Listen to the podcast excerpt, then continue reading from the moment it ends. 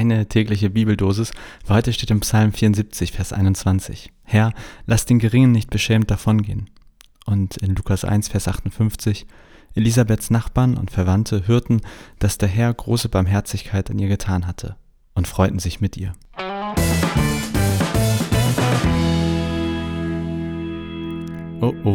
Die 13. Folge. Nehmen ernst, cool, dass du dabei bist. Äh, sicherlich sind sehr viele ja auch nach der Adventszeit erst dabei. Also jetzt diese Folge erscheint am 13. Dezember und ich freue mich natürlich über alle, die jetzt mehr oder weniger live jeden Tag immer wieder dabei sind, aber ich freue mich auch sehr über alle anderen, die wann auch immer später hier einschalten. Aber hey, in elf Tagen ist Weihnachten. Ich wollte es nochmal gesagt haben. Zur heutigen Bibeldosis. Wir bleiben da bei dem Vers aus dem Neuen Testament. Ich lese ihn nochmal vor.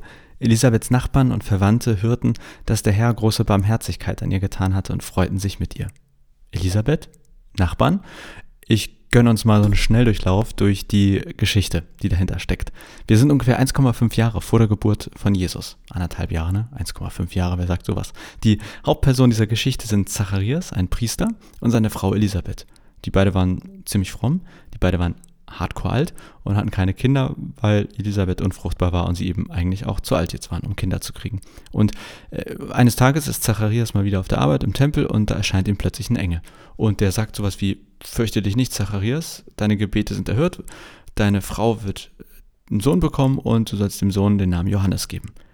Zacharias glaubt das nicht so richtig und gibt eine kurze Diskussion mit dem Engel und zum Abschluss sagt er dann so, ab sofort bist du stumm, als Strafe dafür, dass du mir nicht geglaubt hast und das wird erst enden, wenn dein Sohn geboren ist. Ja, also Zacharias ist dann stumm und kurz darauf stellt man fest, ey krass, Elisabeth ist schwanger. Ja, übrigens während dieser Schwangerschaft, im sechsten Monat, kommt dann Engel zu Maria und sagt, hey, du bekommst übrigens den Sohn Gottes. Nur mal so als Nebeninfo. Johannes ist also roundabout sechs Monate älter als Jesus. Und Maria und Elisabeth sind übrigens auch verwandt. Ja, jetzt landen wir bei der heutigen Bibeldosis, nämlich der Geburt von Johannes.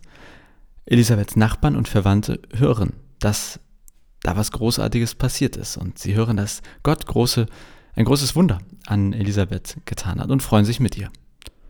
Und ja, dann geht's weiter. Achter Tag ist Beschneidung und Namensgebung und gibt es auch wieder ein bisschen Diskussion. Elisabeth sagt Johannes und die Nachbarn sagen, hey, keiner bei euch heißt doch Johannes. Und dann wundern sich alle so ein bisschen und dann gucken sie Zacharias fragend an, der holt eine Tafel raus, schreibt darauf, er heißt Johannes und in dem Moment kann er wieder reden. Und dann wundern sich alle Nachbarn noch mehr. Zitat, und es kam Furcht über alle Nachbarn und diese ganze Geschichte wurde bekannt auf dem ganzen Gebirge Judäas und alle, die es hörten, nahmen es zu Herzen. Dann singt Zacharias noch eine Runde, Johannes wird groß und stark und als Johannes der Täufer bekannt.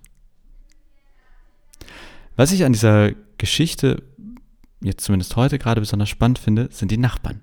Die freuen sich mega, als sie sehen, welches Wunder bei Elisabeth geschehen ist. Die freuen sich, als Zacharias plötzlich wieder reden kann. Und die schnattern und quatschen und erzählen die Geschichte überall rum.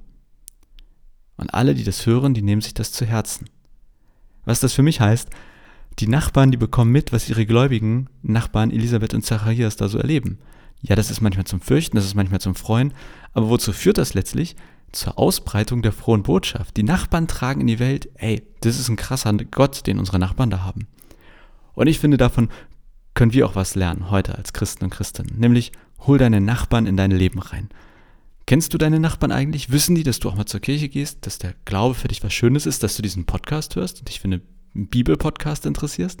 Ich meine jetzt nicht klingeln und sag, habt ihr Interesse an einem religiösen Gespräch?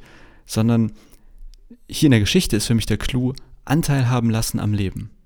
Die bekommen mit, was da passiert. Die freuen sich, die finden manches vielleicht auch strange, aber die bekommen mit, was bei Elisabeth und Zacharias los ist, auch in ihrem Glaubensleben.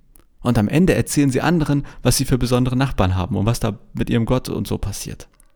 Und am Ende des Tages geht es ja aus meiner Sicht darum, ja, den Glauben selber erleben, aber es nicht verstecken, sondern auch andere daran Anteil haben lassen und bestenfalls auch andere so dafür begeistern, für das, was einen selbst begeistert. So viel für heute. Also eine Idee für dich und deinen Glauben, hol deine Nachbarn mit an Bord.